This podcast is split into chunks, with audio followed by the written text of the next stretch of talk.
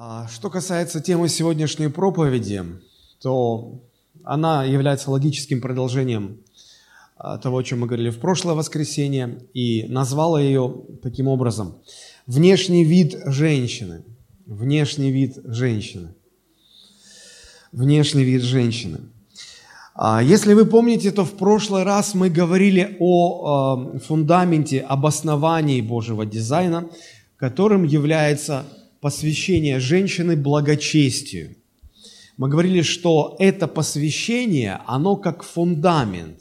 С него начинается строительство дома. С него начинается возвращение женщины к Божьим стандартам женственности. Если фундамент заложен, тогда можно дальше работать над остальными качествами. Если этот фундамент э, не заложен, если э, главной ценностью женщины является что-то другое. И мы в прошлый раз рассмотрели несколько вариантов, которым а, цели, э, которым женщины себя посвящают, то, конечно, бессмысленно говорить о, об остальных качествах настоящей женщины.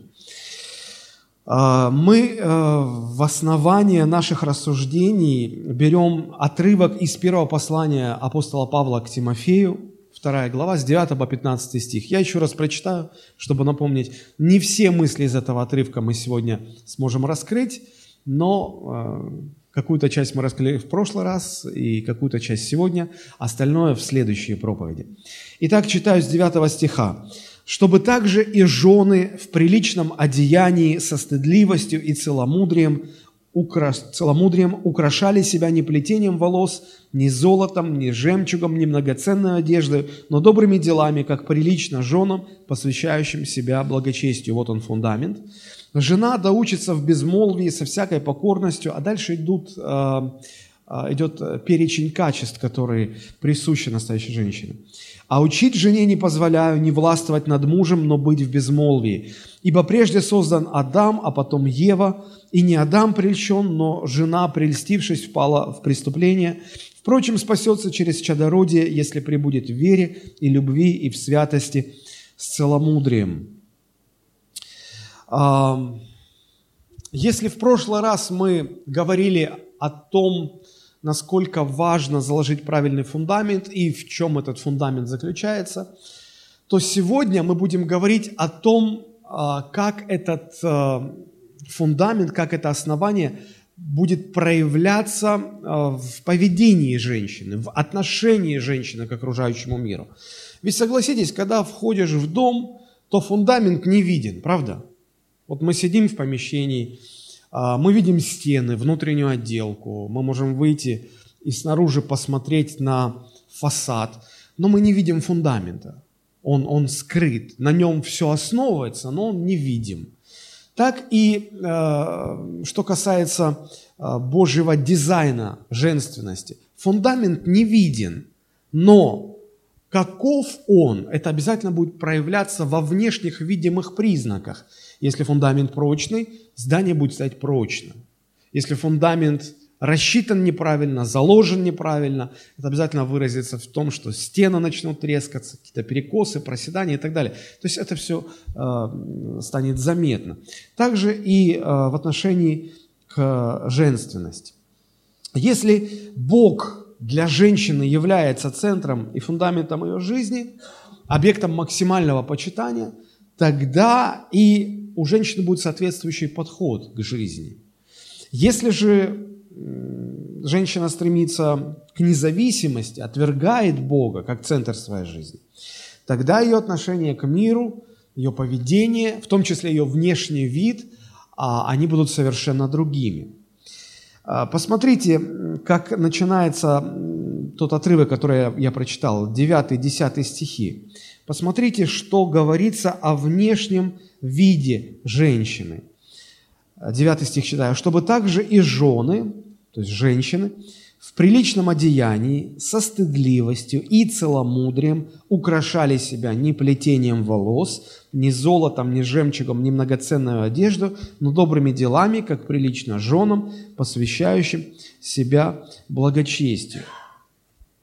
К сожалению, очень мало христианок, женщин-христианок сегодня задумываются вот над этими словами.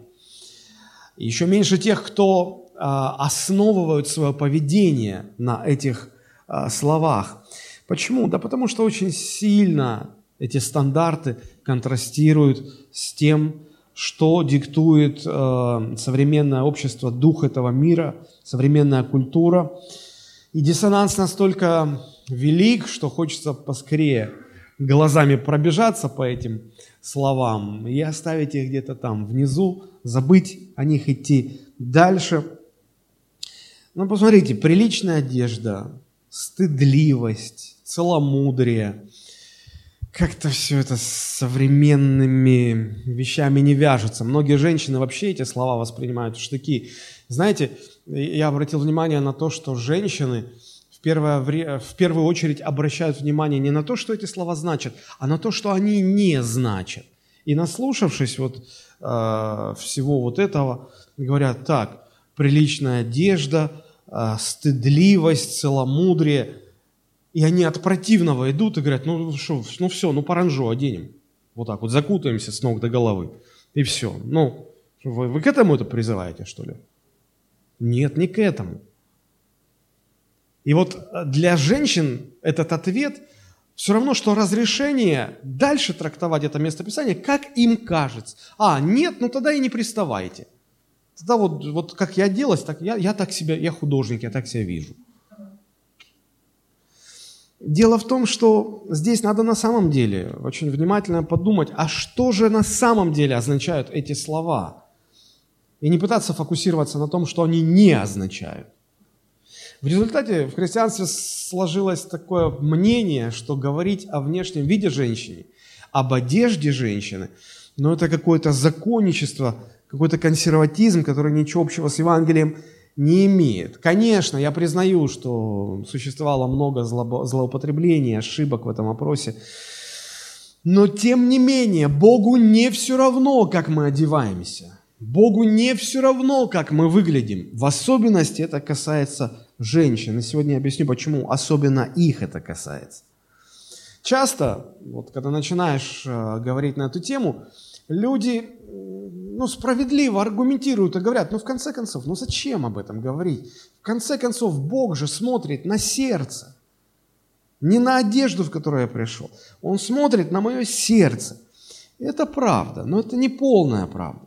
Потому что полная правда заключается в том, что каково сердце человека, таков будет и он. И вот эта невидимая внутренняя составляющая человека, его сердце, его внутреннее естество, внутренний мир, ладно, если бы он никак не проявлялся, ну, меньше проблем было бы. Но он же так и пре, так и лезет наружу.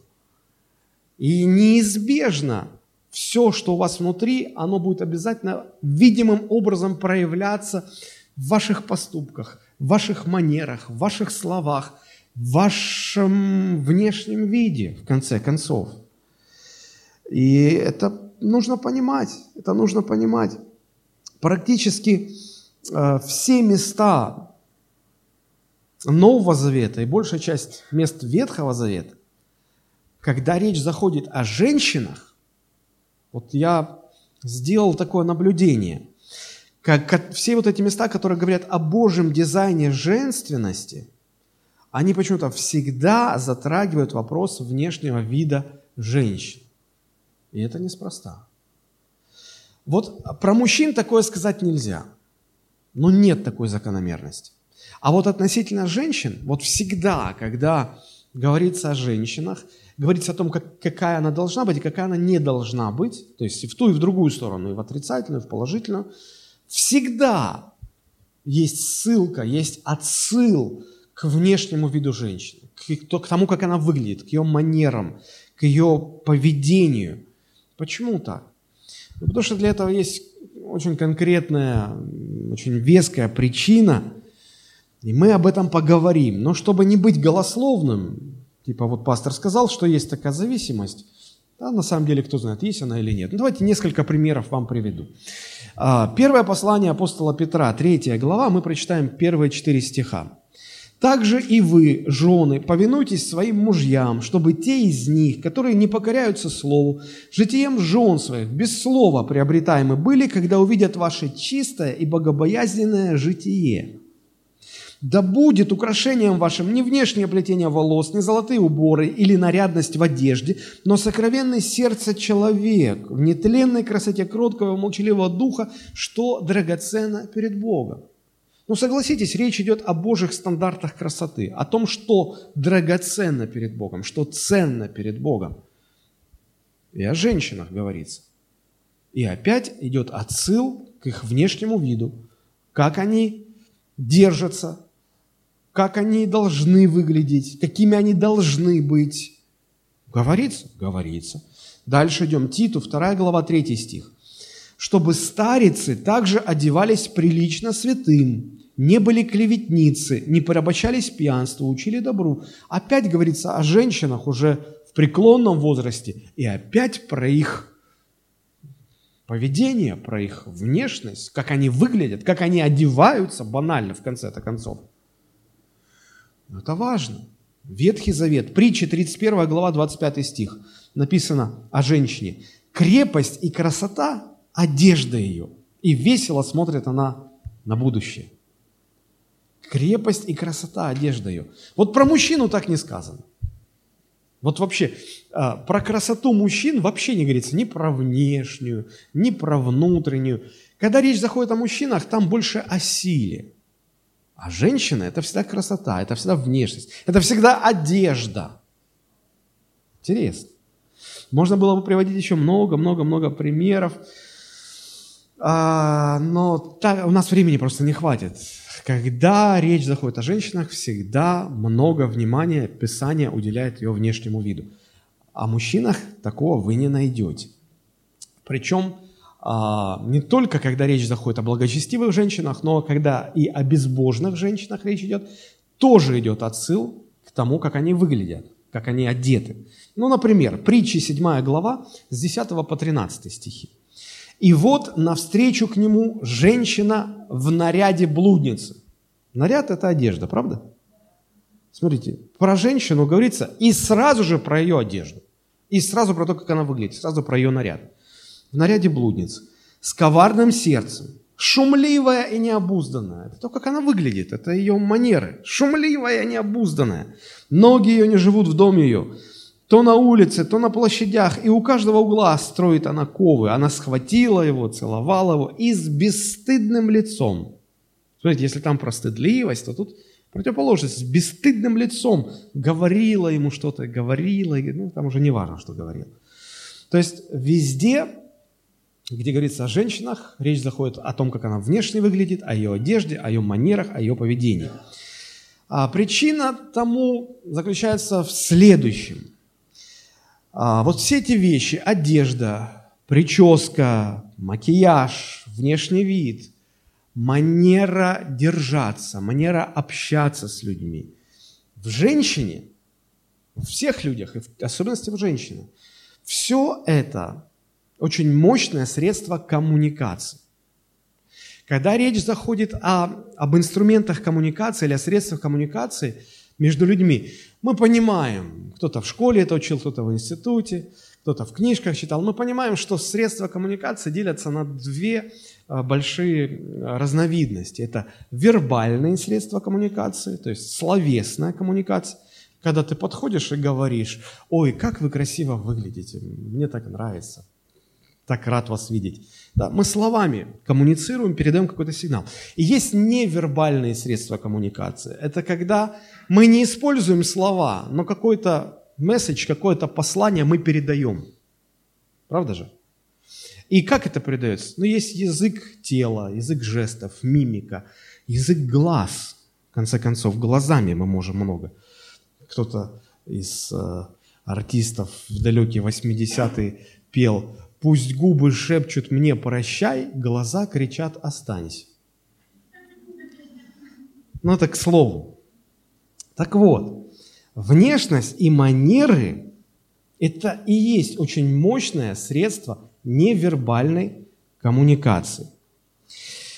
А, и женщина тем, как она выглядит, тем, как она держится, тем, как она одевается, она посылает очень мощный сигнал, очень мощное послание. А если я вам задам такой вопрос, как вам кажется, а, вот эти два мощных средства коммуникации, вербальный и невербальный, а какой из этих языков а, более сильный? Невербальный. Это очень легко доказать. Знаете, в школах, в детских садах, когда хотят провести разминки, часто используют такие упражнения. И говорят, детки, пожалуйста, встаньте и повторяйте за мной все, что я буду делать. И они начинают говорить, поднимите руки вверх. И дети поднимают руки вверх. Опустите руки вниз. Поднимите руку вправо или поверните руку влево. И э, все дети делают. А потом да, начинается какой-то сбой. Они говорят, опустите руку. Что делают дети? Поднимают. Почему? Вербально они услышали одно послание, невербально они увидели другое. И почему-то невербальный язык оказался сильнее. Другой пример вам приведу. А, вы иногда наверняка встречали людей, которые говорят вам что-то очень хорошее, приятное, а в глазах, в улыбке, в лице вы читаете, но он лицемерит, но он лицемерит. И вот когда вы чувствуете этот диссонанс между вербальным посылом и невербальным, вы больше доверяете невербальному. Я все это говорю к тому, чтобы женщины осознали. То, что вы говорите, это играет большую роль. Но то, как вы используете невербальный свой инструмент коммуницирования, это обладает гораздо большей силой. Поэтому то, как вы одеваетесь, то, какие у вас прически, какой макияж, какие манеры, как вы держите себя в обществе, это все очень и очень важно, потому что это ваше средство коммуникации. А, мы понимаем, что а, мы своими словами можем либо созидать, либо разрушать. Помните, в одном из посланий написано, «Никакое гнилое слово да не исходит из уст ваших, но только доброе, которое будет назидать слушающих». То есть мы понимаем, что есть слова, которыми мы можем созидать людей, есть слова, которыми мы можем разрушать. И когда мы на ребенка кричим, «Ах ты ж зараза! Ад же ж руки отсохло! Из какого же места они у тебя растут?» А ты бездарность! Зачем ты вообще родился? Что мы делаем? Мы разрушаем ребенка. Но, когда мы говорим, не переживай, ну не получилось, сегодня не получилось, завтра получится, я верю в тебя, я тебе буду помогать, ты сильный, ты справишься, у тебя получится, я, я в тебя верю, давай, я помогу тебе. Что делают эти слова? Созидают. Но мы выяснили, что вербальный инструмент не так силен. Гораздо сильнее, гораздо эффективнее невербальные средства коммуникации. И это внешний вид женщины, это ее одежда, это ее манеры. И вот этим своим невербальным средством коммуникации женщина может тоже либо разрушать окружающих, либо созидать окружающих. Поэтому, женщины, это очень важно, как вы одеваетесь. Это сверхважно, как вы выглядите. Поэтому Священное Писание и связывает всегда, когда речь заходит о, о, о стандартах женственности или о нарушении этих стандартов, всегда идет отсыл к тому, как женщины выглядят, как женщины держат себя, какие, какое поведение женщина позволяет себе. И если смотреть в целом, то внешний вид женщины, раз уж мы об этом сегодня говорим, он может э, быть либо средством самоутверждения женщины, либо средством ее служения Богу и окружающим. Вот об этих двух вариантах мы сегодня и поговорим в этой проповеди. И вначале я предлагаю рассмотреть э, вариант, когда женщина использует свой внешний вид, свою манеру одеваться как средство самоутверждения. Что я имею в виду под этим и в чем это выражается практически. А потом мы поговорим о том, как женщина может пользоваться своим внешним видом как инструментом служения Богу. А, мы сейчас опять вернемся в третью главу книги «Бытие», к моменту грехопадения. Мы часто возвращаемся туда, потому что это отправная точка. Оттуда начались все наши беды. И когда мы хотим разобраться в корне какой-то проблемы, понять ее изначальное происхождение, нам всегда нужно возвращаться в эту точку. Библия говорит, что Бог э, сотворил этот мир и потом сотворил человека, Адама. Он не сразу сотворил мужчину и женщину. Женщина была вишенкой на торте, скажем так. Сначала был сотворен мир и мужчина. И вот когда Бог увидел вот эту картину, сотворенный мир и мужчины в этом мире, Бог дал свою оценку. Он сказал, хорошо, хорошо. Потом, когда выяснилось, что необходимо еще создать женщину, я упрощенно говорю, чтобы было понятно, и Бог создал женщину – Тогда его оценка изменилась. Если раньше было просто хорошо, то теперь стало весьма хорошо. Я думаю, что здесь не нужно особо разбираться в математике, чтобы понимать, что весьма хорошо – это немного лучше, чем просто хорошо. Правда? Вот. О чем мне это говорит? О том, что Бог создал женщин для того, чтобы украсить этот мир. Мужчины, вы согласны с этим? Конечно. Без женщин этот мир был бы просто хорошим. С женщинами он весьма хорош. Это Библия так говорит. Вот. И э, интересно здесь увидеть предназначение, для чего Бог сотворил женщину. Бог сотворил женщину для того, чтобы украсить этот мир, сделать этот мир лучше, гармоничнее – и вот смотрите, когда Бог сотворил Еву, женщину, и привел ее к Адаму, обратите внимание на реакцию Адама. Что он переживает, глядя на женщину? Первый раз увидел женщину. Какова реакция была? Адам был восхищен. Отсюда я делаю очень простой вывод. Какой должна быть нормальная реакция мужчины на то, что он видит женщину? Восхищение – Мужчины, мы должны восхищаться женщинами. Другое дело, что иногда женщины не понимают, что для этого делать. Ну, это мы об этом поговорим. Но, э, мужчины, мы должны понять, что мы, как мужчины, должны восхищаться женщинами. Это Божий план такой, Божья задумка. Адам не просто восхитился, вот это не видно в русском переводе синодальном, но исследователи Библии утверждают, что Адам, увидев женщину, он же там стал говорить что-то, да? Вот плоть от плоти моей, кость от кости моей.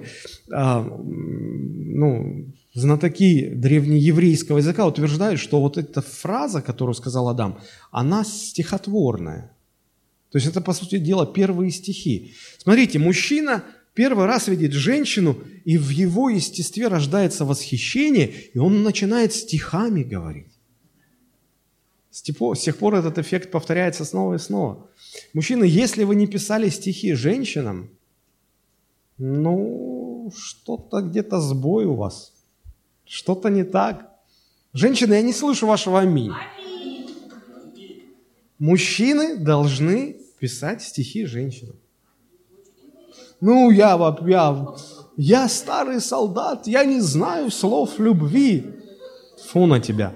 Выучи, старый солдат и будь как Адам. Аминь.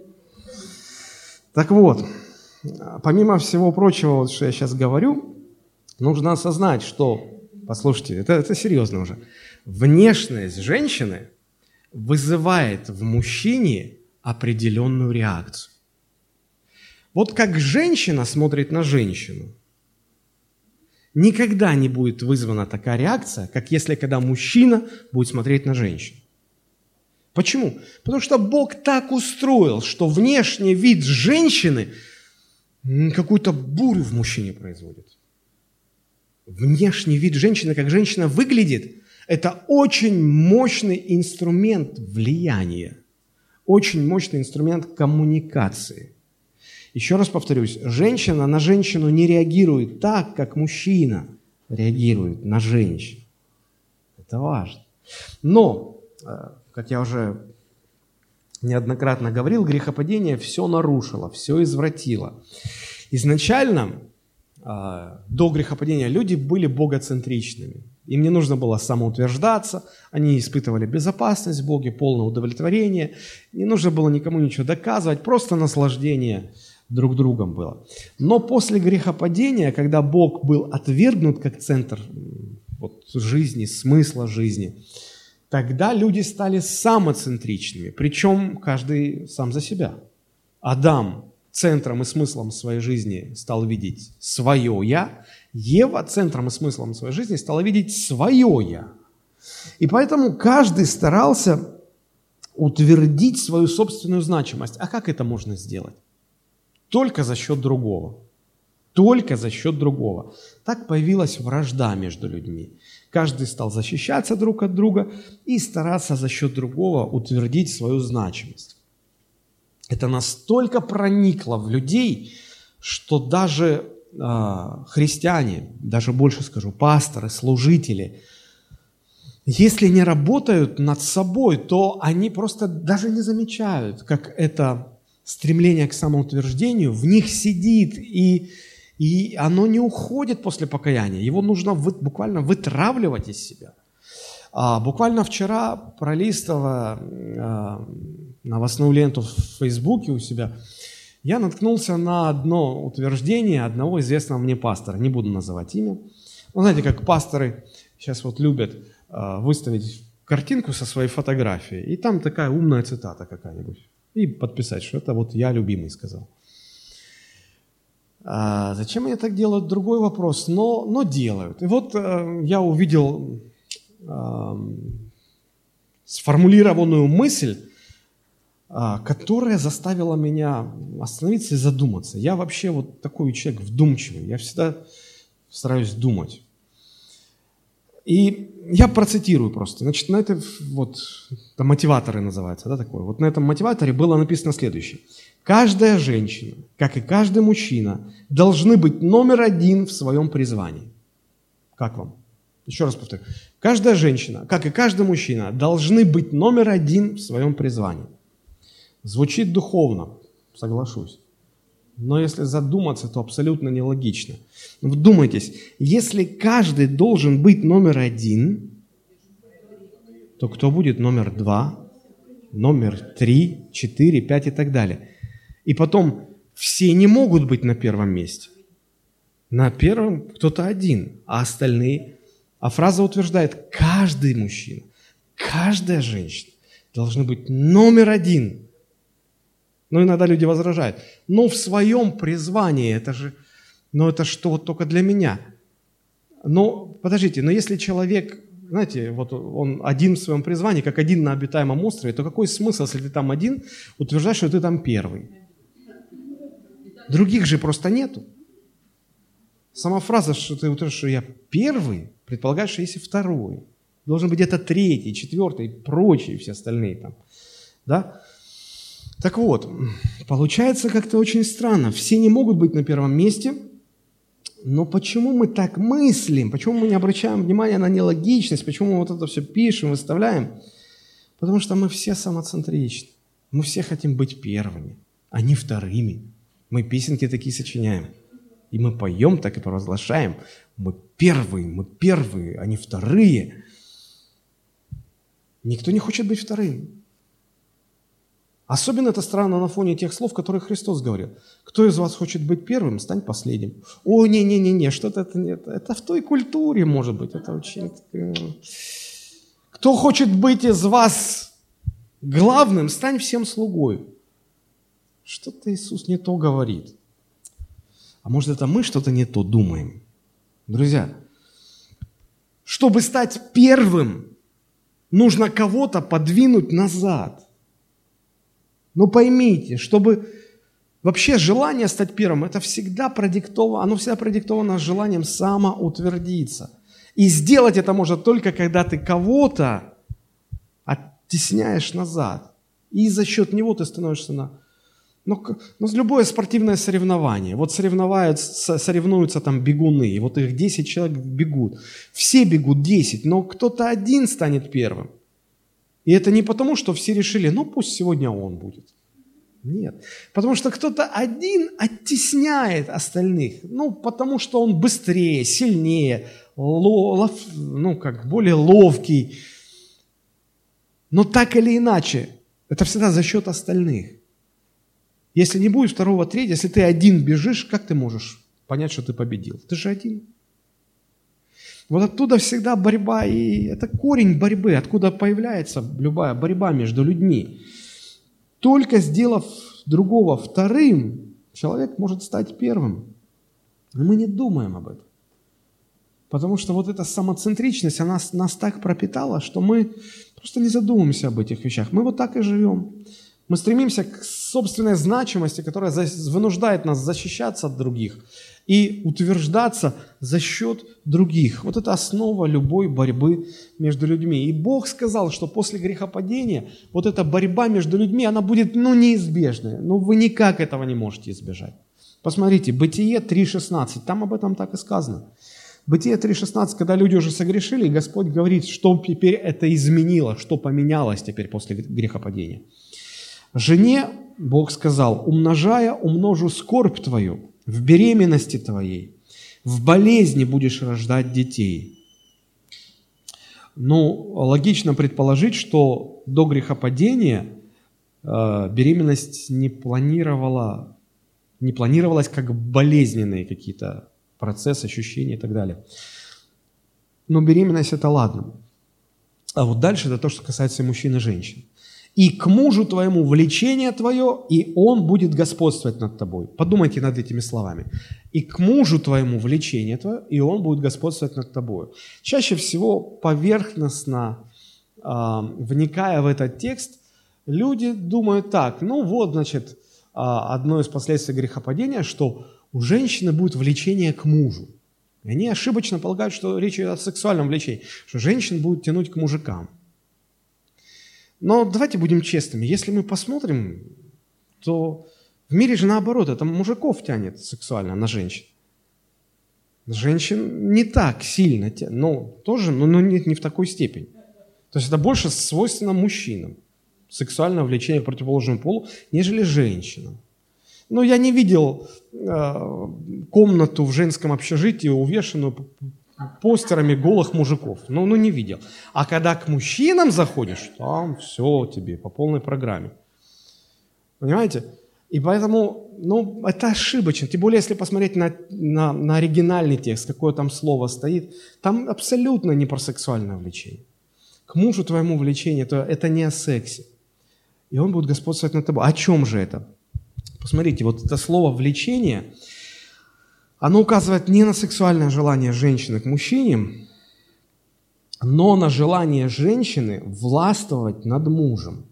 А вот это, согласитесь, есть в каждой женщине. Ну, если быть честным. Вот это же слово «влечение» мы находим в другом месте, буквально в соседней главе, Бытие 4 глава, 7 стих, когда речь идет про Каина, который убил Авеля. Посмотрите, Бог обращается к Каину, 4 глава, 7 стих. «Если делаешь доброе, то не поднимаешь ли лица? А если не делаешь доброго, то у дверей грех лежит. Он влечет тебя к себе. Вот это слово «влечет». Он влечет тебя к себе, но ты господство над ним. Посмотрите, как похожи эти слова, эти, эти фразы. «И к мужу твоему влечение твое, и он будет господствовать над тобой». И здесь. Он влечет тебя к себе, но ты господство над ним. Одно и то же слово «влечет». И вот если посмотреть его перевод, его оригинальное значение, то э, вот в седьмом стихе, когда речь идет о Каине, то там смысл такой. Грех влечет тебя, чтобы тебя покорить, чтобы тебя заставить подчиниться, чтобы, знаете, ну, влечет, чтобы покорить. Вот, вот какой смысл.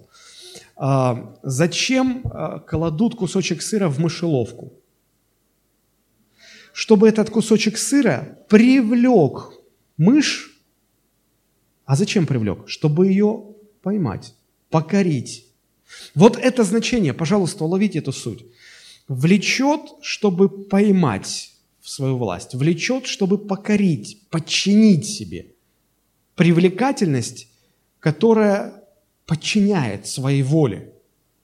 Вот какой смысл. И Бог, когда обращается к женщине, он, он говорит, что у тебя вот это будет, у тебя будет привлекательность, и у тебя ты будешь испытывать э, желание привлекать к себе мужчину, чтобы покорить его. У тебя для этого будет красота, внешние данные. А муж, мужчина, будет просто господствовать над тобой. Потому что его стратегические данные – это не красота, это сила. Так Бог сотворил. Бог сотворил женщин красивыми, а мужчин сильными. Это их стратегические отличия. Люди давно это подметили, и когда они ну, говорят пожелания, они говорят, чтобы дочери ваши росли красивыми, а сыновья сильными. Потому что это то, что важно. Так вот, борьба за самоутверждение, за влияние, за власть будет всегда происходить. И у мужчин и женщин разные инструменты, стратегические инструменты влияния. У женщин это внешняя красота, какая-то внешняя привлекательность. У мужчин это сила. И поэтому Господь и говорит, что к мужу твоему влечение твое, ты будешь привлекать его собою, привлекать, чтобы покорить. А он, потому что он сильный, особо заморачиваться не будет какими-то стратегиями, он просто грубой силой возьмет и будет господствовать над тобой. И будет эта борьба неизбежная. Поэтому я бы вот так перевел 16 стих в 3 главе Бытия. «Женщина, ты будешь испытывать влечение покорить своего мужа себе, заставить его подчиняться тебе. Ты будешь стараться выглядеть привлекательно, чтобы этой привлекательностью покорять и подчинять мужчину. Мужчина же просто будет стремиться господствовать над тобой, потому что он сильный. Это борьба реальность жизни после грехопадения.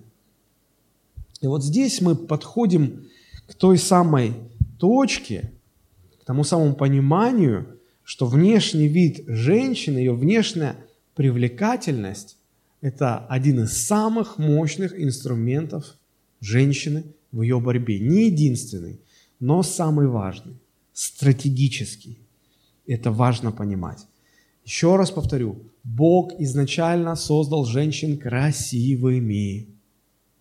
Это для них самое важное. Мужчин изначально Бог создал, нигде не сказано, что мужчин Бог. Создал Бог мужчину и привел его к Еве, и Ева воскликнула, ах, какой красавец! О Боже, какой мужчина! Нет, женщины даже с тех пор, наверное, так начали говорить. Если мужик немножко красивее обезьяны, нормально, хорошо. Попробуйте про женщин такое сказать. О, все. Нужны средства индивидуальной защиты, если кто отважится. Вот, поэтому нет, вот так вот. И некоторые женщины догадываются об этом, некоторые не догадываются. Некоторые уже давно догадались и пользуются этим на полную катушку. А, но они забывают, что Бог не для того, совершенно не для того дал вам эту способность быть внешне привлекательным.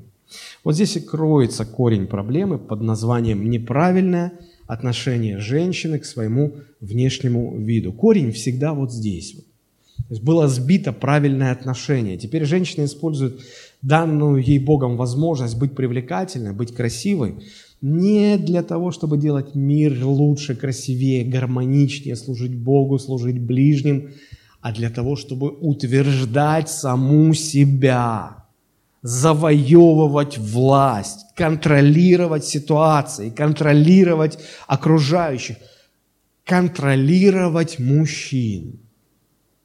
И вот я хотел бы кратко рассмотреть несколько основных направлений, как женщины неправильно пользуются своей внешностью. Одно из неправильных направлений – женщины стараются выглядеть сексуально. Для чего? Чтобы иметь власть над мужчинами. Для этого они используют сексуально возбуждающую одежду, прически, обувь, манеры, макияж. Это самое распространенное средство женщины для демонстрации своей власти над мужчинами. И причем не только над мужчинами, но этим они посылают сигнал еще и другим женщинам. Я лучше тебя, сексуальнее тебя, сильнее тебя. Это мой мужик, не трогай. Женщина, которая умело демонстрирует свою сексуальность, всегда обладает властью над глазами и чувствами мужчин. Кто-нибудь хочет с этим поспорить? Нет. С этим невозможно спорить. Женщина, которая умело демонстрирует свою сексуальность, всегда обладает властью над глазами мужчины и чувствами мужчин.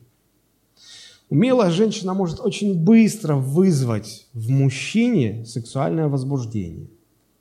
Это очень сильный, очень коварный инструмент, который используют женщины именно для того, чтобы покорять мужчин. Вот именно по этой причине сегодня такие категории, как модно и сексуально, стали словами-синонимами. Сегодня модным и красивым считается то, что сексуально. Красота и сексуальность приравнены. Мы говорим красота, понимаем сексуальность. Мы говорим сексуальность, и мы понимаем, что вот это настоящая красота. Девушки, женщины так, так сегодня настроены. Они считают, что одеться красиво, это значит одеться сексуально. Если они не сексуально выглядят, они некрасиво одеты. Некоторые, повторюсь, это делают неосознанно, а некоторые очень даже сознательно. Они научились играть на чувствах мужчин. Они научились вот так вот легкую, на раз, два, три возбуждать мужчин, контролировать их воображение, играть этим всем. Это целые психологические технологии, которыми некоторые женщины в совершенстве владеют – и, знаете, некоторым мужчинам кажется, что вот они мачо, у них слюна бежит, они уже все, они, им кажется, что они сейчас вот, вот еще чуть, они на вершине блаженства. И они не понимают, что это просто женщина технично, последовательно, осознанно, профессионально, шаг за шагом, хладнокровно совершенно ведет тебя, а ты идешь как вол на убиение. Многие мужики даже не догадываются об этом, даже не понимают это. Женщина всегда старается поработить мужчину. Я рассказываю то, что в мире. Но некоторые христианки, поддаваясь веяниям современной моды, перенимают то, что в мире. И они тоже стараются одеваться сексуально, одеваться возбуждающе, часто неосознанно, но но, но вот так же все, и я хочу быть так же, чтобы и меня признали красиво одетой. И, и многие просто не задумываются, что одежда современная, специально она так конструируется, специально, намеренно, такая цель изначально ставится, чтобы возбуждать сексуальное воображение у мужчин. Разрабатываются э, ароматы в парфумах, чтобы возбуждать сексуальное возбуждение, воображение. Э, то же касается причесок, обуви и так далее, и так далее, и так далее. Казалось бы, ну зачем делать подошву женских туфель ярко-красного цвета? Эти лабутены. Но это как красная тряпка для быка. Женщины прекрасно понимают, о чем идет речь. Молчат, но прекрасно понимают. На это были потрачены силы, средства, все-все-все. Если, женщины, вы посвятили себя благочестию, вы не можете следовать за всем этим, зачем идет мир. Вы не будете превращать свой внешний вид в инструмент сексуального порабощения мужчин. Здесь вы можете занять позицию Бога и согласиться, я не буду использовать свою внешность, свою одежду, свое поведение как инструмент сексуального влияние на мужчин. Не буду, я отказываюсь. О, тогда вы становитесь сразу чужим для этого мира. Мир вас не примет, мир вас отторгнет. Но если вы соглашаетесь, и вы говорите, а я буду этим пользоваться, значит, вы становитесь богопротивником. Это важно понять. Этот коварный инструмент разрушает и саму женщину, и тех, кто попадает под ее влияние, то есть кто смотрит. Знаете, иногда женщины так наивно аргументируют и говорят, а пусть они не смотрят. Ишь, похотливые самцы, сами виноваты, пусть не смотрят. Но простите, если вот сейчас в зале посреди богослужения встанет один какой-то человек и начнет матом крыть всех и все, разве группа порядка не прореагирует тут же, взяв его и попытавшись успокоить, скажет, замолчи, прекрати, или мы тебя выставим. И представьте, этот человек аргументирует свою позицию, говорит, а пусть они не слушают. Как-то неубедительно, правда? Его за шкирку и вышвырнут. Но также неубедительно звучит, а пусть они не смотрят. У нас лет пять или семь назад был такой инцидент в церкви, мы еще в другом зале проводили богослужение. Вот, и э, как-то к нам при, пришла одна чудаковатая женщина в наряде блудницы – ну, там действительно страшно было на все это смотреть. Я сделал ей замечание один раз. Она пришла в другой раз в еще более вызывающем наряде. Я приказал ее вышвырнуть и никогда больше не пускать. Да, именно приказал. Скажите, пастор, как это приказ? Пастор, пастор же должен быть добрым. Вы никогда не приходило в голову, что пастор должен быть добрым по отношению к овцам? А по отношению к волкам он должен быть злым. Он должен быть очень жестким и категоричным. Если ты будешь добрым по отношению к волкам, они тебя съедят. Я никак не могу понять служителей, пасторов, которые такие вот, ни рыба, ни мясо. У них постоянно такая отрешенная улыбочка. Ой, да ничего, ничего, брат, сестра. Ой. И такое чувство, что заходи, твори, что хочешь. Они, они как бы все в руки Господа предают. Если ты бы пастухом таким был бы, у тебя бы овец на второй день бы расхватали, ты бы их потерял, все. И потом бы пришел хозяин овец, и, и я бы посмотрел бы, какой он бы, был бы добрый по отношению к тебе. Поэтому по отношению к овцам пастор добрый, нежный, заботливый, внимательный. По отношению к волкам пасть порву, моргало выколю. Вы замечаете, что женщины говорят аминь? Где мужчины? Испугались. Ой. Эта женщина мне говорила, а я так самовыражаюсь. Я говорю, иди самовыражаться в другом месте. Они говорят, она говорит, пусть ваши похотливые прихожане не смотрят на меня. Я говорю, слышишь, вина на тебе. И на мужиках, если они поведутся на тебя. Но ты провоцируешь их. А провокатора нужно всегда удалять из толпы. Поэтому мы ее больше не видели. Мир навязывает церкви мысль о том, что красота женщины определяется ее сексуальностью. И женщины ведутся на эту отраву, но это на самом деле не так. Женщина ну, подумайте, женщина – это намного больше, чем просто объект сексуального удовлетворения мужчины. Но мир сводит всю суть женщины, всю ее ценность вот до одного вот этого. Это унижает женщин. Это унижает женщин. Поэтому не, не старайтесь вызывать своей одеждой, своей прической, манерами, поведением – не старайтесь вызвать в мужчинах сексуальное возбуждение женщины. Это неправильное использование своей внешней привлекательности. Второе, что неправильно, как неправильно женщины себя ведут, когда они гонятся за модой. Мода была всегда такая или другая, но вот стремление женщин соответствовать, знаете, мужчин-модников гораздо меньше, чем женщин-модниц, правда же? И вот стремление женщины всегда следовать последнему писку моды, а, это ее как бы такой внутренний крик.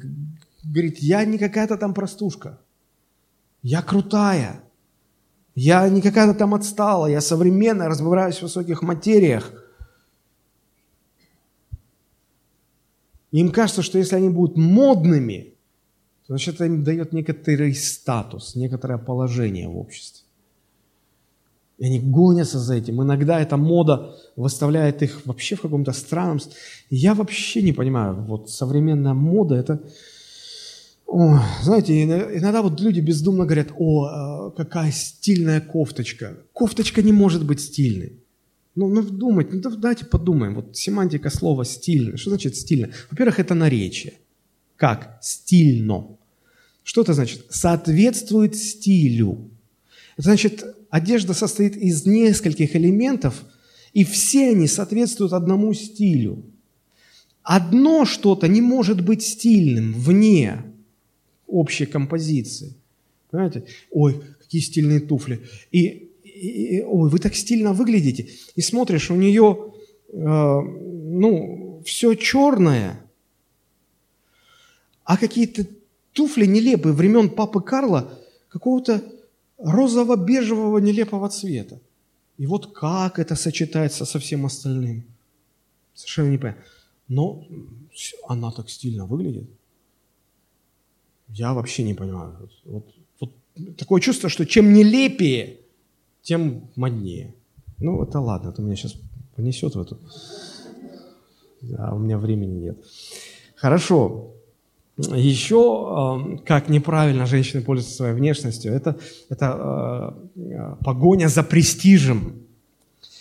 А, когда люди покупают престижные какие-то вещи, чтобы показать, это, это вот посыл такой всем окружающим. Смотрите, а я себе могу это позволить. Да? Э, я крутая. То есть, и ничего, что это уже куплено на десятый кредит, после машины, айфона, шмафона, еще чего-то там. Неважно, слушайте, я, я могу себе это позволить. И говорят, что еще в Римской империи а, для знатных женщин очень важно было сообщать своим ну, подругам, своему окружению, сколько стоил их наряд. И сегодня тоже. Но сегодня э, так как бы вот не говорят, а ты знаешь, сколько мое платье стоит? Нет. Сегодня есть такие штуки, вот luxury э, по-английски. Это когда, ну все знают, сколько это стоит. Вот он, ну, ты понимаешь, что вот как бы оно стоит так только потому, что вот это ну, статусная вещь, чтобы подчеркнуть, что вот этот человек богатый. Но вот когда женщина покупает сумку Louis Vuitton, не то, что вот у нас там, а ну, потому что настоящая Louis Vuitton стоит столько, сколько однокомнатная квартира, но не совсем в центре Москвы. Вот, казалось бы, вот на нее посмотришь, чё, даже если она из золота будет сделана, и то это не оправдает цену ее. Что там? Но просто вот если у женщины есть эта сумка, то всем окружающим дается сигнал. Посмотрите, она может, она, это, ну это говорит, что она вот... Недавно совсем вот по телевизору показывали, а, значит, случай такой громкий был, что у какой-то там женщины, очень богатой, из машины украли сумочку. Все бы ничего, но сумочка стоит 3,5 миллиона рублей. Украли сумочку.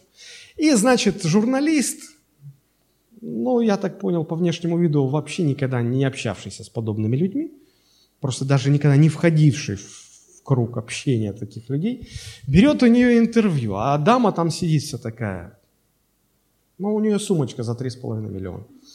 Вот. И он начинает так вот по-журналистски так борзо, активно наезжать. Он говорит, э, э, э, э а ну сбавь обороты. Ты что, не понимаешь, что со мной так нельзя разговаривать? Я сейчас просто... Ты, ты вообще ни, ни, нигде не сможешь устроиться работать. Вообще нигде. Ты, ты что себе позволяешь? Со мной нельзя так разговаривать. То есть он не считал этот код, не понял, что за сумочка, что это значит. Причем она рассказывала, что там еще была другая сумочка за полтора миллиона. И, мол, ту не жалко, да и это особо, ну, ну обидно, осадочек остался. Вот. И он говорит, ты не, ты не можешь со мной так разговаривать. То есть это, ну, престиж, да, а он не понял, не распознал, ну, из другого социального круга. Вот. И дело не в самих этих вещах. Вот как по мне, так э, буквально совсем вот на днях Э, та же фирма Louis Vuitton выпустила э, значит, чехол для айфона. Он внешне как, как крышка от старого вот, чемодана времен 20-х годов прошлого века. С клепками. Но это чехол для телефона, да? Он уродливый, с этими металлическими... Я вот серьезно, мне бы подарили, я бы не пользовался. Но он стоит 350 тысяч рублей. Ну за что? А не за что. Это просто вот э, средство сообщить, что вот я, я престиж, вот я могу это все позволить. Вот. Поэтому иногда женщины за этим гонятся. Иногда э, женщины стараются выглядеть броско, вызывающе, чтобы показать, я не такая, как все, я вообще тут, я, чтобы вот я так одеваюсь и веду себя, чтобы вы сразу поняли, что, ну, я, а все остальные это так, фон для меня. Ну, да, мы все уникальны, но когда женщина использует э, вот эти вот, использует кричащий внешний вид, чтобы выделиться, привлечь внимание к своей персоне, типа она здесь главная, это что-то вот из области патологии, на мой взгляд. Вот главная проблема таких людей а, заключается в том, что им обязательно нужно окружение. Чтобы люди из этого окружения подтвердили их значимость, восхищались ими, соглашались с ними. Потому что если этого не будет, им негде черпать эту подпитку, вот, самоутверждение. Без этого все теряет смысл. То есть если ты оказался на необитаемом острове, и у тебя сумочка Луи Виттон, э, там часы такие-то, одежда такая-то, э, там Астон Мартин, там еще что-то, Бентли, Какая разница этим крокодилам, этим обезьянам, какая у тебя сумочка, какая у тебя машина. Им как-то вообще наплевать. Они не могут это понять, оценить. И все теряет смысл. Просто теряет смысл. Поэтому вот, не имея такой источник подпитки, вообще женщина должна в Боге находить этот источник внутреннего удовлетворения, счастья, радости, значимости. А когда этого нет, они ищут вот а, умело манипулируя своей внешностью. Знаете, когда девушка красиво, ну как красиво, сексуально одевается, так что взгляды всех мужиков как магниты липнут. Вот что не делай, а липнут взгляды. И она себя утешает мыслью, что вот они на меня смотрят, они меня хотят, я красивая. Это на какое-то время удовлетворяет, но, знаете, это как наркотик. Оно потом становится мало, и нужно все время увеличивать дозу, чтобы как-то вот это вот поддерживать состояние удовлетворенности. Это как рабство от наркотиков. Есть другая крайность, когда женщина э, ведет себя радикально в обществе, показывая, что а я не собираюсь считаться с окружающими людьми. Вот мне плевать, что тут вот так принято, а мне плевать. Это такой вот попытка бросить вызов обществу, что вот все так, а я не так. Баба Яга против в народе. Стратегия называется. То есть у меня собственный взгляд, я чихать хотела на ваши все нормы, приличия, что у вас тут так заведено. Эти люди заботятся только о себе и, и поступают так, как им кажется правильным. Это не так сильно распространено, как предыдущие методы, но все же распространено. Ну, самый простой такой грубый пример. Я встречал женщин, да и мужчин таких, наверное, даже мужчин больше, которые принципиально не пользуются дезодорантами. И вот он приходит в церковь на молитву, стоит рядом с тобой, а от него, простите меня за такие слова, как от коня потом несет. И ты уже стоишь и давишься, тебя тошнит уже. Еще раз прошу меня простить, что я такое говорю, ну а как по-другому? И вот он не понимает, что в обществе ну, не принято так пахнуть. Давно уже изобретены всякие антиперспиранты. Ну, не нравятся тебе какие-то эти фрегранс, отдушки. Ладно, есть такие, что вот они просто устраняют запах пота и ничего не добавляют. Есть, которые добавляют. Но в обществе положено заботиться о том, чтобы люди, которые рядом с тобой, чувствовали себя комфорт. Но э, намекаешь, прямо говоришь, им плевать. А мы вот такие, радикальные. И иногда бывает, что они платочек оденут, косыночку повяжут, а дезодорант не купят. И вот перед Господом они. А люди хоть вешайся вокруг. Чтобы также и жены в приличном одеянии, со стыдливостью и целомудрием украшали себя. Смотрите, давайте мы сейчас плавно переходим к тому, как использовать свою внешность для того, чтобы служить Богу и служить ближним своим внешним видом, то, как вы выглядите. Украшали себя. Вы видите, что здесь Бог повелевает женщинам украшать себя. Давайте абстрагируемся от всего остального. Но здесь явно сказано, что у женщин нет выбора. Бог повелевает женщинам украшать себя. Бог создал женщин красивыми. И когда женщина согрешила, она в уродку не превратилась. Красота осталась на месте. Внешняя привлекательность все там же. Все остается. Просто нужно теперь правильно пользоваться этим. Правильно пользоваться и украшать. И у Бога есть свои стандарты красоты, в том числе и женской красоты. И вот посмотрите, как у апостола Петра об этом сказано. 1 Петра, 3 глава с 1 стиха. «А также и жены, повинуйтесь своим мужьям, чтобы те из них, которые не покоряются слову, уже тем жен своих без слова приобретаемы были, когда увидят ваше чистое, богобоязненное житие. Да будет украшением вашим не внешнее плетение волос, не золотые уборы, не нарядность в одежде, но сокровенный сердце человек в нетленной красоте кроткого и молчаливого духа, что драгоценно перед Богом. Женщины, читая эти слова, пользуются тем же старым приемом, который я уже сегодня говорил. Они, ах так, ах, значит, не, как там, ни плетение волос, буду лохматая ходить, ни золотые уборы, значит, не будет ни причесок, ни, ни шапок, ни нарядность, не буду нарядно одеваться. Вам же сокровенное сердце человек, нате, получите. Не надо так. Вы вчитайтесь, вы вдумайтесь. Здесь не сказано, что это не надо. Нужно плетение волос, нужны золотые уборы, нужна нарядность в одежде. Но все это не украшает женщину. Это нужно по умолчанию.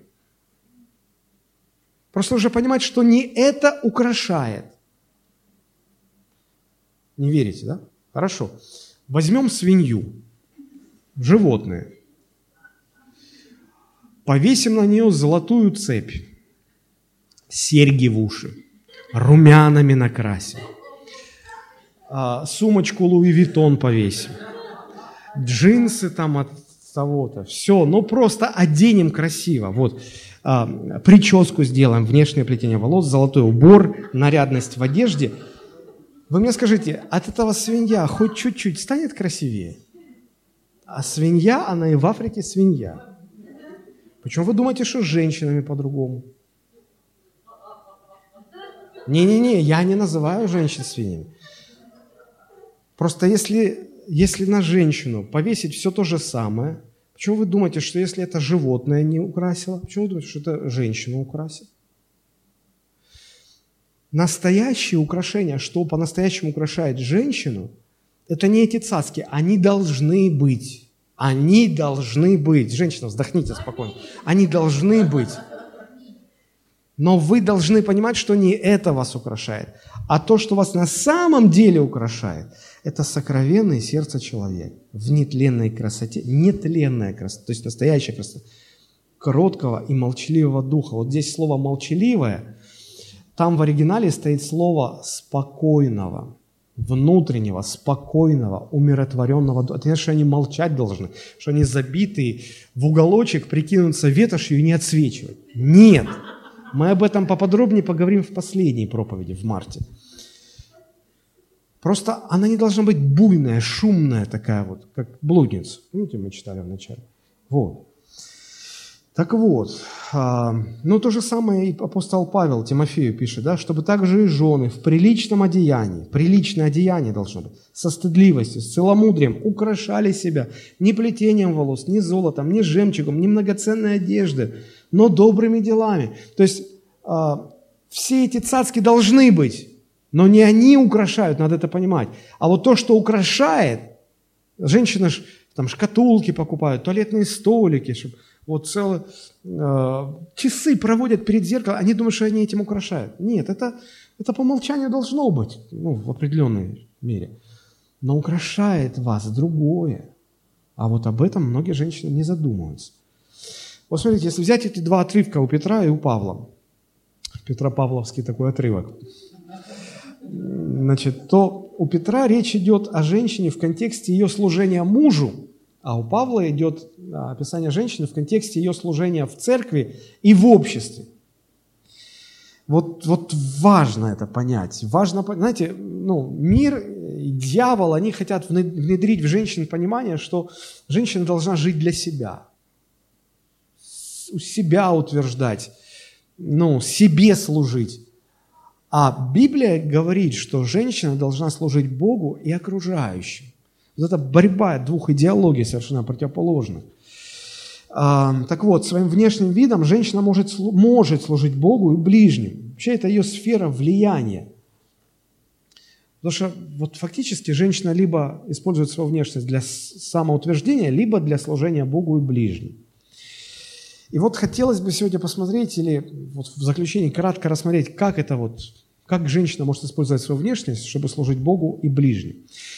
А, помните, а, вот 9 а, стих, да, 1 Тимофею 2.9, чтобы также жены в приличном одеянии со стыдливостью Соломона украшали себя.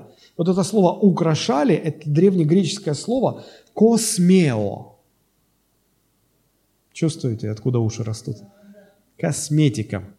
Космео.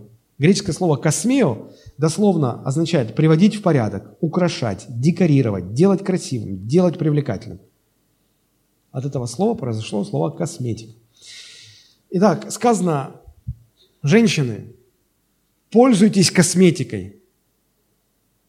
Пастор, ты сказал это, ес, слава Богу, наконец. Как долго мы этого ждали. Но это в Библии. Но вот только это значит украшать себя, и там дальше сказано, чем себя украшать. А вот как себя украшать и чем себя украшать, три важных элемента. Давайте их рассмотрим. Первое, как, чем украшать. Чтобы также жены украшали себя, ну как, вот там три элемента. Первое – это приличное одеяние, второе – это стыдливость, и третье – это целомудрие. Начнем с первого. Приличное одеяние. Приличная одежда должна быть. Что значит приличная? Слово «приличное» – это греческое слово «космеос», тот же самый корень, означает соответствующая ситуации уважительная, скромная одежда. Смотрите, приличная, уважительная, скромная. Что значит приличная? При лице, при лич, то есть соответствующая чему-то, правда же? Приличная. Мы говорим, что вот это прилично, это неприлично. То есть это соответственно, это не соответственно. Моменту, событию, окружению. Уважительное. То есть, а, значит, человек, одевшись в эту одежду, показывает свое уважение окружающим, кто его видит, или неуважение. Вот если я оделся красиво, опрятно, от меня пахнет приятно, в том числе и изо рта приятно пахнет, парфумчик, дезодорантик. Все. Что я, я этим показываю людям, с которыми я общаюсь, что я их уважаю. Они достойны стоять рядом со мной и не пытаться сдержать приступ тошноты от того, что от меня разит. Это вопрос уважения тоже. Скромная. То есть я не, не, не выгляжу кричать. Знаете, как, а, знаете, что, что, что такое кричащая внешность? Это вот если бы я как проповедник вышел бы и такую вот в палец толщиной золотую цепь с золотым крестом. И уже бы не за кафедрой стоял, а так, ну, чтобы вы видели. Ну, ну он может себе позволить. часы такие золотые, запонки, бриллианты. Я бы вот так вот жестикулировал, чтобы вам... Это как в анекдоте, когда женщина купила дорогое кольцо или муж подарил, и она решила, а ну перед кем? Приходит в булочную и так вот, «Эм, а у вас вот этот хлеб свежий, ну, говорит, свежий.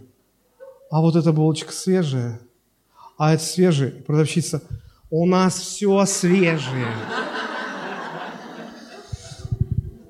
Обменялись любезностями. Вот. Когда проповедники одевают такие перстни с такими камнями и указывающий, указывающий перст Божий такой. Вот, смотрите. То есть, но вот это все говорит о чем? Хочется себя преподнести. Если ты скромно одеваешься, чтобы не отвлекались на тебя. Потому что некоторые сидят и думают, ну, интересно, золотые часы или не золотые. И он пробует, не может слушать, он думает, а как на пасторскую зарплату золотые часы?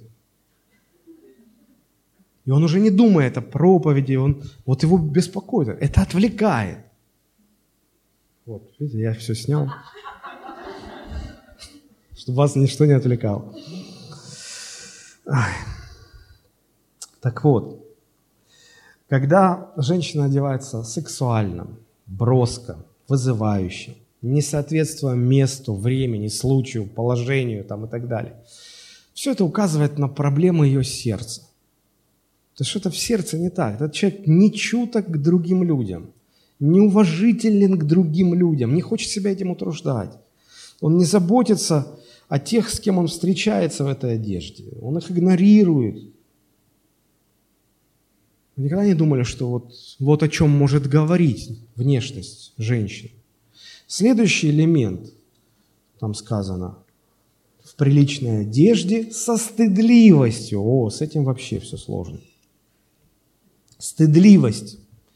Дословно а, э, это понятие, которое указывает на чувство стыда. У многих самого этого чувства уже нет, ампутировано. Вот, они понимают, что есть вот такое чувство стыда, и у них есть желание держаться как можно дальше от границы, за которой уже начинается непристойное и аморальное. То есть э, женщина со стыдливостью – это женщина, которая четко понимает, что вот, вот здесь вот есть граница, за которой уже неприлично, аморально, бесстыдно. И то, как она одевается, показывает, что она старается держаться от этой границы подальше. Вот это значит со стыдливостью. Один из вариантов перевода – стыдливость – это качество поведения, особенно выражаемое в манере одеваться, так, чтобы не привлекать сексуального внимания. Я прямо говорю, женщины, девушки, не одевайтесь сексуально. Возможно, у вас внутри все переворачивается. Вы не можете с этим согласиться. Это прямо противоречит, прямо противоречит мирскому взгляду. Это важно. Держитесь подальше даже от самой этой границы, за которой уже все становится аморально, неприлично, когда ваш внешний вид начинает граничить с сексуальностью. И у женщин опять включается. Ну вот, а кому все это показывать? Господь же наградил. Но вы поймите, пожалуйста, что сексуальность – это величайший Божий дар, предназначенный для одного мужчины. Ну, для одного. Вот перед мужем, да, вот там вот все демонстрируйте, вот там сексуальная одежда, нижнее белье красивое. Ну, это, вы меня не провоцируйте на эту тему. Это там целое отдельно, там можно говорить, но опять же не со всеми. Нужно, чтобы это были семейные люди, потому что не семейные – но я это во вред им буду делать. А, это, это другой совершенно разговор. Вот там, да, всем на обозрение, не надо свои прелести показывать. Это неправильно. Это неправильно. Скажете, а что правильно? Есть такое вот золотое правило относительно внешнего вида женщины. Послушайте, внешний вид женщины, христианки, должен вызывать благородное восхищение, а не сексуальное возбуждение. Адам, когда Еву увидел, он не сказал «Вау, секси». Хотя, согласитесь, она была без одежды, и вполне можно было бы. Но вы вдумайтесь, Ева даже без одежды выглядела так, что вызывало у, у мужчины благородное восхищение, а не тупо похоть. Есть над чем задуматься. Женщины, ваш внешний вид, про христианок говорю, с мира, там, что спрашивать, Внешний вид женщины-христианки должен вызывать благородное восхищение мужчин, а не сексуальное возбуждение. А, некоторое время назад я а, в Фейсбуке наткнулся на очень интересный пост, а, с которым абсолютно согласен вот по этой теме. Просто позволю себе процитировать, просто прочитаю. Мне кажется, лучше не скажешь. Мужчина это пишет. Один известный американский комик подошел к девушке в мини-юбке и предложил ей заняться сексом. Девушка очень оскорбилась и ответила, ну я вам там не какая-то проститутка. На что комик сказал, ты знаешь, когда мне нужна помощь женщины-полицейского, то я узнаю ее по форме. Женщина-врач тоже вызывает у меня уважение, когда я вижу ее. Я почтительно отношусь к женщине-повару, к женщине-учительнице, к женщине-монашке, и мне не нужно спрашивать их для того, чтобы узнать, кто они. Достаточно посмотреть на их одежду. Так вот, если ты не проститутка, то зачем ты носишь ее форму? Девушки, давайте одеваться соответственно своим жизненным ценностям. Много в интернете, даже среди моих знакомых, девушек, публикующих свои фото в купальниках, в мини-платьях, в нижнем белье, Самое интересное, что при этом каждая продолжает думать, что она имеет высокую цену, что к ней должны относиться с почтением, как к королеве. Но вот как выглядит настоящая королева? Королева всегда закрыта одеждой от посторонних глаз. У нее аккуратный макияж и скромная прическа. И при королевском дворе каждая женщина выглядит элегантно. Чем более мудра женщина, тем она более закрыта. И это не значит, что при этом она лишена элегантности низшим слоям общества пропагандируется образ дешевой проститутки через попсу, фильмы поддельных идолов. Но настоящие королевы никогда не станут обнажаться на публике. Посмотрите на свой образ и рассудите, на кого вы больше похожи, на королеву или на проститутку. И тогда осознайте, какое право, или по какому праву, или каким по праву может быть к вам отношение. У меня иногда спрашивают родители, пастор, а вот не бывает такое, что к вашей жене кто-то пристает? У вас две дочери, что, что вот к вашим дочкам пристают. Я говорю, никогда не слышал. Пастор, знаете, у нас вот у меня дочка, ей 12 лет, а к ней мужчины пристают на улицу. Это, наверное, какие-то атаки дьявола. Что с этим делать? Я уже не знаю, как таким людям доходчиво ответить. Я говорю, вы поймите, пожалуйста, если к вашей жене или к вашей дочери пристают, то это потому, что она своим внешним видом посылает соответствующие сигналы. Почему к моим не пристают? Потому что они никогда не позволяют, и я их учу, никогда не позволяют себе ни в одежде, ни в поведении, ни в манерах, ни намека подать. И остальные, считывая эти сигналы, понимают, что это не те женщины. И к ним не пристают. Если к вам пристают, что-то не так с вашим внешним видом. Вот и все. Атаки дьявола здесь ни при чем совершенно. Кроме того, вот если уже речь про стыдливость-то зашла, да, стыдливость исключает наглость и дерзость в женщине. А, я не знаю, мне не очень удобно это говорить, но я чувствую, что я должен это сказать. Знаете, вот иногда, ну, речь про женщин-христианок идет, да, про жен пасторов, жены служителей. Во-первых, я не понимаю, почему вот если муж пастор, то жена автоматически тоже пастор. Просто потому, что она жена пастора. А она не обязательно может быть пастором. Но когда начинается вот этот автомат, и потом ее ставят за кафедру, а ты понимаешь, что она, ну, не пастор, а как-то неудобно, она жена пастора, и все вот это вот, вот эта вот вся ерунда начинается. С одной стороны. С другой стороны, особенно свойственно это женам служителей. Знаете, когда вот выходят публично молиться женщины, внешний вид – это ведь не только одежда, это манера держать себя, манера вести себя, манера говорить том числе и культура молитвы. Когда вы один на один с Богом, да там хоть по потолку ходите в молитве. Это ваше личное дело с Богом. Но если вы в обществе, если вы публично молитесь, я не знаю, когда женщины начинают публично молиться, и они превращаются в каких-то тигриц, львиц, буйволиц. И там такое.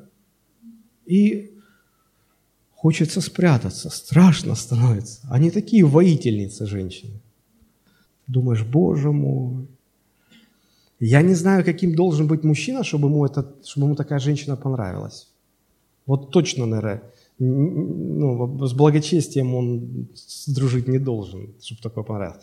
Но мужчины благочестивые, они все-таки, им, они, ближе к стандартам Божьей красоты где говорится про э, кроткий и молчаливый дух, про нетленную красоту внутреннего, сокровенного сердца. Вот эти все вещи.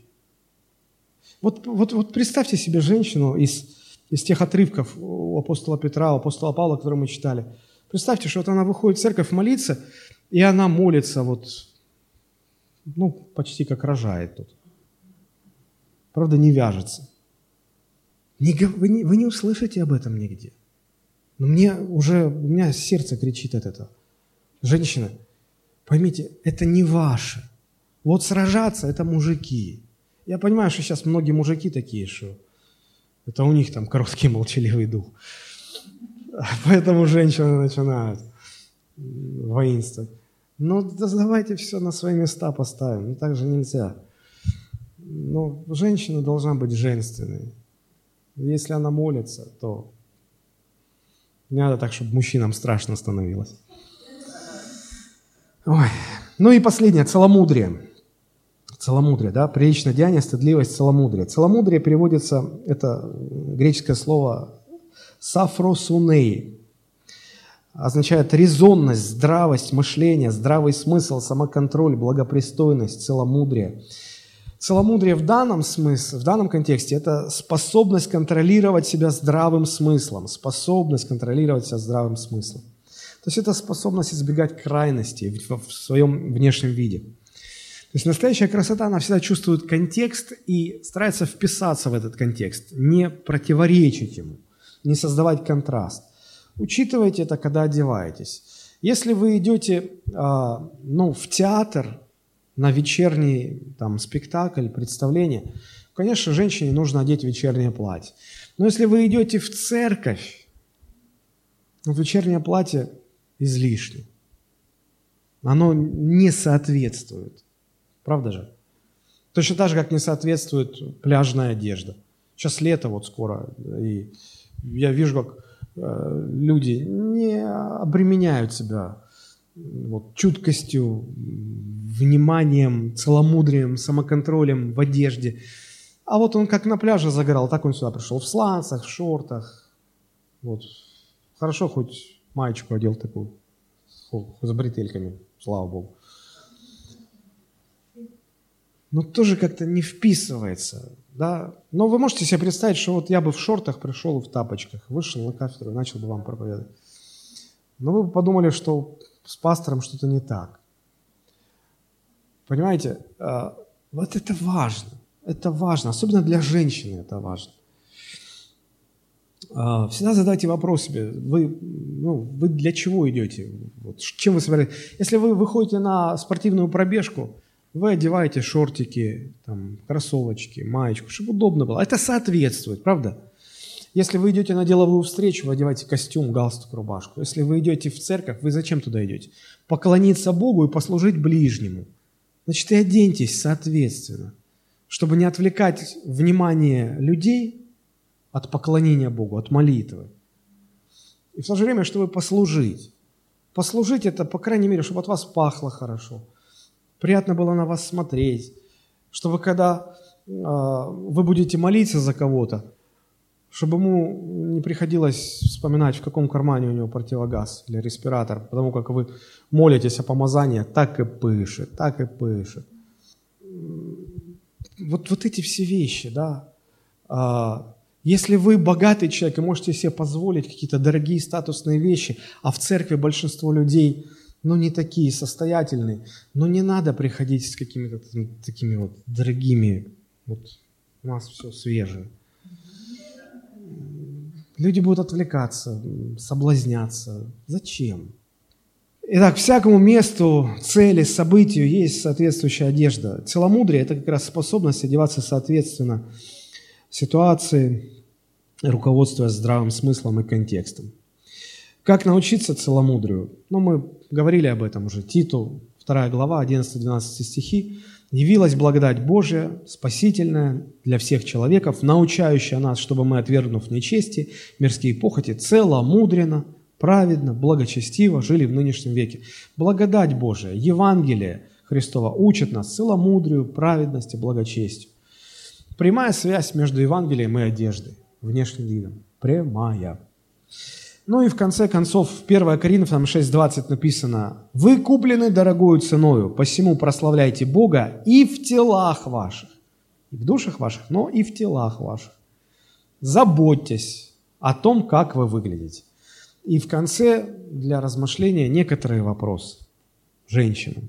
Женщины, является ли ваш внешний вид инструментом вашего самоутверждения или инструментом вашего служения Богу и ближним? Раз. Второе. Ваш внешний вид вызывает в мужчинах благородное восхищение или сексуальное возбуждение? Это второй вопрос. И два призыва. Посвятите свою красоту прославлению Бога и служению Ему. И позвольте Божьей спасающей благодати научить вас этому. Аминь. Давайте мы поднимемся и помолимся.